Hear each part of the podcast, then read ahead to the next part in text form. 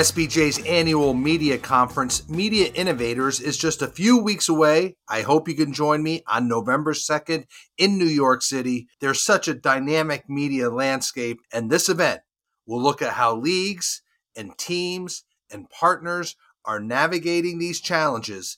And I'm excited to hear from so many people on the agenda. Learn more, register today by visiting the events section of sportsbusinessjournal.com or just let me know if you have any questions. But I hope to see you, Media Innovators, November 2nd. And this is your morning buzzcast for Tuesday, October 10th. Good morning. I'm Abe Madkour. Good to be with you today. Thanks for listening to the buzzcast. We're going to start with the Olympics because Monday was a big day specifically for flag football and cricket because those two sports were among five sports that LA 28 proposed adding to its Olympic program. LA 28 will also put forward baseball and softball, lacrosse, and squash. So those five sports will be proposed to the IOC, whose executive board will review them and put them to a vote on their inclusion next week. That vote is generally a rubber stamp of the suggestions.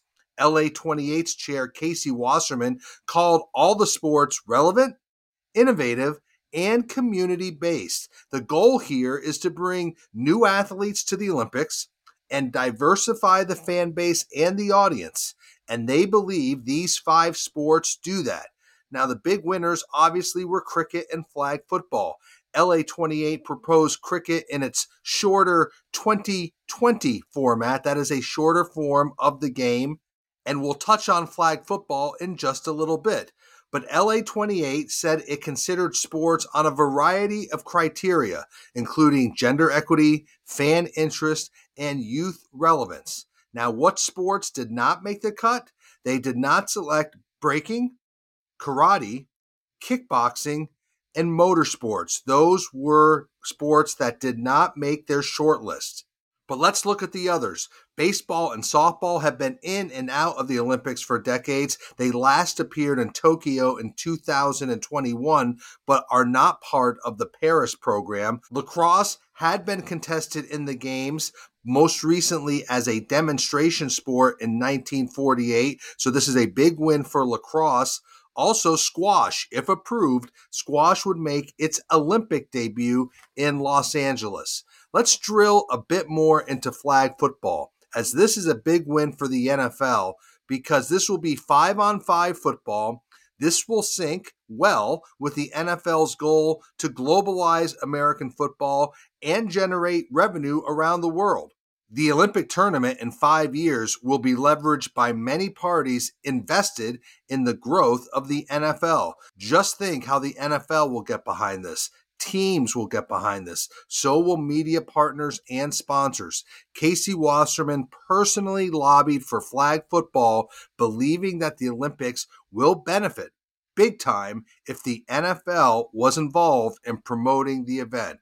So, five sports suggested by LA 28, and those are big, big wins for those sports to be included in the Olympic program. We'll have more on this when the IOC votes on this next week. Let's get to some other news. The puck drops on the 2023 24 NHL season today on Tuesday, with games slated all afternoon and evening on ESPN. At 5:30, you have Nashville and Tampa. 8 o'clock, you have Chicago, Pittsburgh. 10:30, you have the Seattle Kraken and the Stanley Cup champ Vegas Golden Knights. Plenty of interesting storylines in the NHL. Of course, you've got Connor Bedard debuting with the Blackhawks in Pittsburgh tonight. The game seems to be in a very good spot.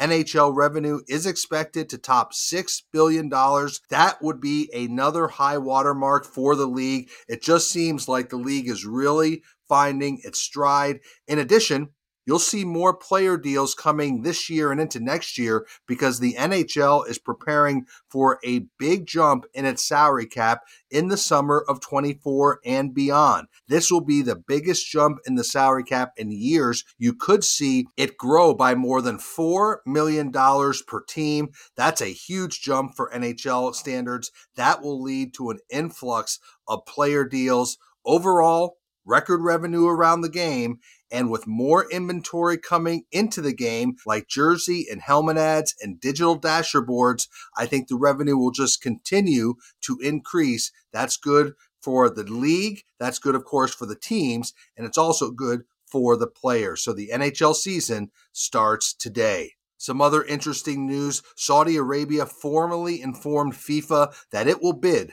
to host the Men's World Cup in 2034 right now.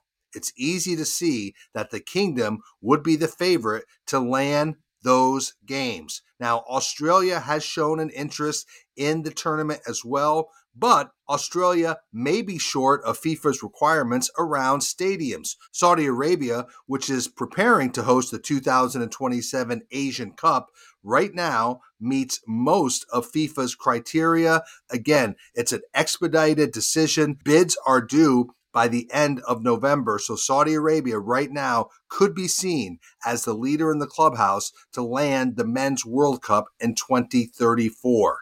I'm sure you're all watching MLB's postseason. Right now, it's off to a little bit of a disappointing start with viewership, as the wild card round had four series sweeps, and that led to viewership to drop 18% from last year, according to SBJ's Austin Karp. Overall, ABC, ESPN, and ESPN2 combined to average 2.2 million viewers for games on Tuesday and Wednesday. That was down from 2.7 million viewers last year. The series that drew the best overall average viewership Phillies and Marlins. The least watched series was the Twins over the Blue Jays, but that had late afternoon starts and that also had no measurement of the Toronto market. So that could have easily led to those numbers. But baseball hopes to build on the divisional round because the wild card round viewership down 18% compared to last year. Let's shift to golf. There's a new golf event to have on your radar as the World Champions Cup team golf event has signed its first official sponsor. Shell Oil is on board for the tournament that makes its debut in Florida in December. Now, what is this event?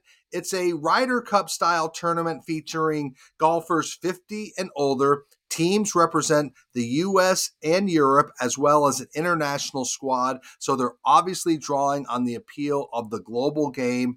Shell signed a multi year deal. They'll have branding on the course, they'll get media spots on ABC and ESPN, as well as a spot in the tournament's pro am. Intersport has launched the World Champions Cup alongside the PGA Tour. Like I said, ABC and ESPN will cover the event. It will be held at the Concession Golf Club in Bradenton, Florida. So, an interesting novel event launches this year. Let's see the early appeal and if it can grow into a staple on the golf calendar.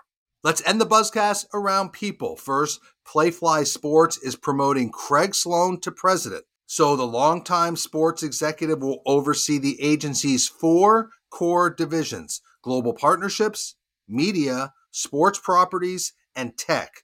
Sloan, who has been COO since joining Playfly in 2021, will continue to report directly to founder and CEO Michael Schreiber. Sloan will remain based in New York. Sloan said one of the first things on his to do list is to grow the sports consulting business at Playfly across brands, properties, events, experiential, hospitality, and game day services, while another potential vertical for expansion for Playfly is talent representation. So Craig Sloan promoted to president at Playfly Sports.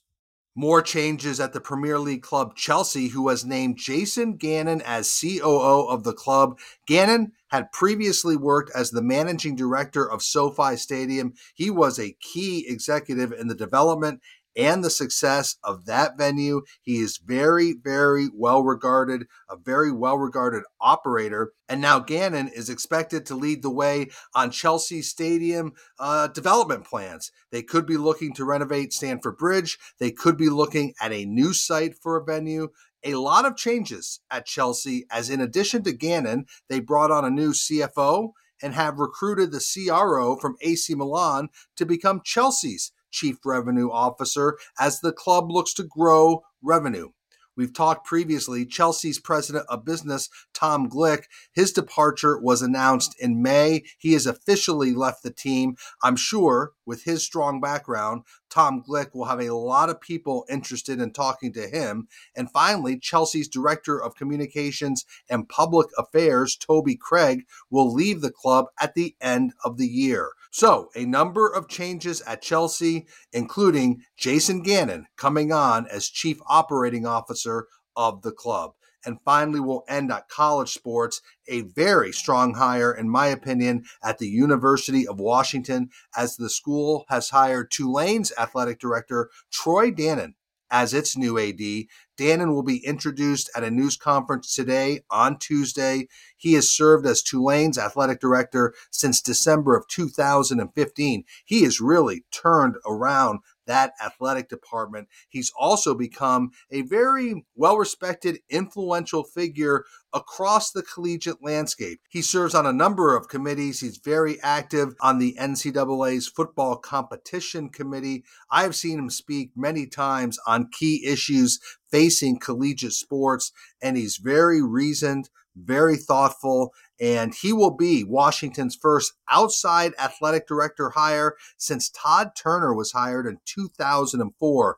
The previous athletic directors, Scott Woodward and Jennifer Cohen, were internal promotions. So Troy Dannen replaces or succeeds Jennifer Cohen, who of course is now the athletic director at the University of Southern California. So Troy Dannen becoming the athletic director at the University of Washington. And that is your morning buzzcast for Tuesday, October 10th. I'm Abe Madkour. Thanks for listening to the buzzcast. Stay healthy, be good to each other. I'll speak to you tomorrow.